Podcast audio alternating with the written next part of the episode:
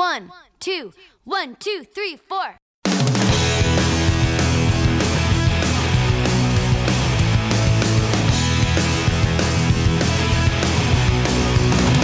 Josie and the Pussycats was released in 2001, and well, there's no nice way of putting it, but it was a commercial and critical flop. And then it was opening weekend. I remember there was some call. Somebody used the phrase. Dead on arrival. It's yeah, it's DOA. And that was a bit of a gut punch. I think I went to a theater in the Beverly Center. That's how long ago. There was movie theaters in the Beverly Center. Yeah. And there were like five people in the theater. Like I peeked my head and I was like, okay, this is what we're dealing with. Then something weird happened. A movie that seemingly few people cared about and even fewer people saw started to become a cult classic with a bubbling and frothy fandom that spanned countries and generations. The thing is, the film is so smart.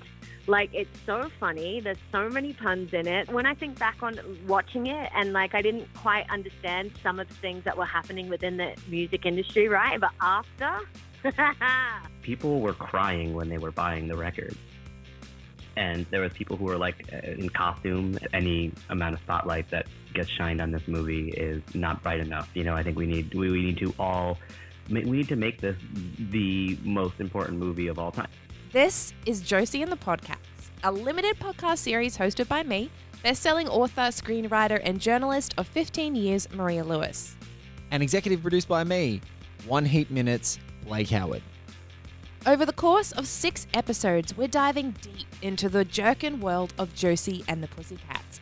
From the Archie Comics origins and place in the pop culture civil rights movement, to the development of a film so funny, so satirical, and so smart that it has taken decades for people to actually get it. And yeah, we'll be talking a lot about that incredible soundtrack. It's the best debut album by a band that doesn't actually exist. From an island off the coast of West Australia to the heart of Hollywood itself, Los Angeles, we've traveled the world to speak to everyone we possibly could about Josie and the Pussycats. Ah, okay, you ready? Yeah. hey there, I'm Kay Hanley. I'm Deborah Kaplan. and Hi, I'm Harry Elfont. I am Eva from Charly Bliss.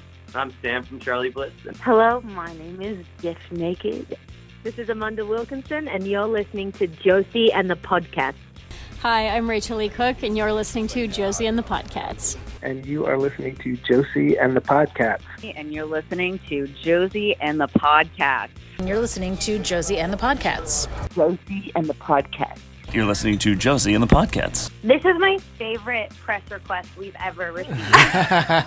The first episode of Josie and the Podcasts is coming this October, and du jour means subscribe, Subscribe now.